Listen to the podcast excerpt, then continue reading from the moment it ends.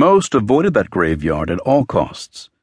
Jakku's pounding windstorms had eroded the derelicts into veritable death traps. Rusty floors could crumble under the feet of unfortunate visitors. Beams could teeter and collapse. Old pipes could burst, spraying hazardous fluids. Rey was not afraid. She didn't have that luxury.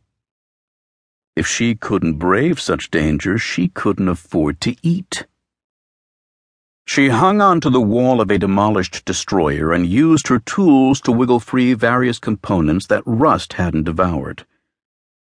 The ship was a treasure trove of metal sheeting and military grade tech that, if given a proper cleaning, could fetch Rey a meal or two at Niima Outpost. She was 19, and this was her life. Her days were spent venturing into perilous places and collecting what others called trash.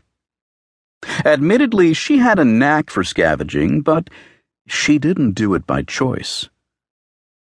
Legitimate jobs on Jakku were as scarce as water. She had to make do with what was available, which meant salvaging scrap from junkyards and trading it to Unkar Plutt for ration packets of food. Having gathered as much as she could, Rey climbed down the wall slowly and carefully.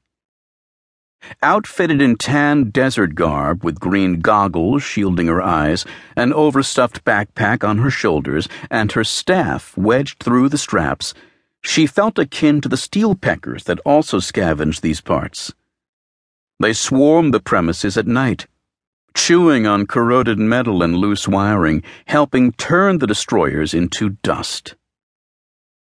Rey dropped to the ground near a chunk of salvage she'd previously found. She lifted it with both arms, her muscles aching under its weight. But her stomach would ache more if she didn't take it with her.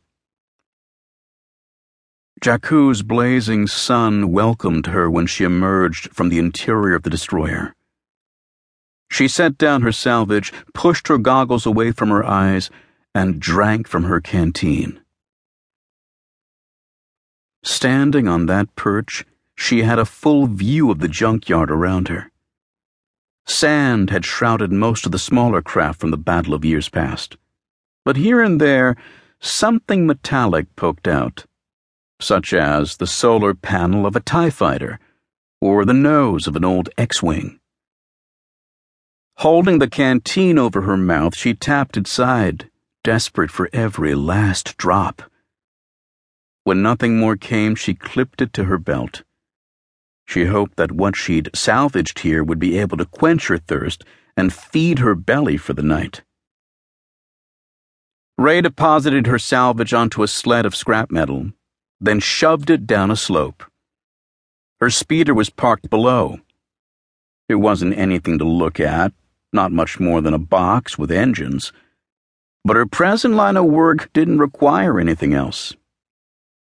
Finding a larger sheet of scrap, Rey positioned herself on it and went sledding down the dune after her salvage. Skidding to a halt at the bottom, she jettisoned the sled, loaded her speeder with her loot, and soon was racing off to Niima Outpost. Breakfast, lunch, and dinner awaited. She hoped.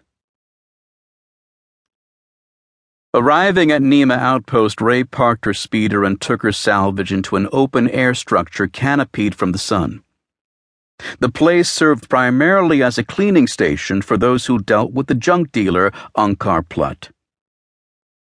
At long workbenches, individuals of many species brushed and buffed their day's booty. The newer and shinier the scrap looked, the more portions of food Plutt would pay out. Rey found an open space and started scrubbing. After she'd done the best she could to make her junk look like expensive junk, Rey went to Plutt. This was her least favorite part of the day.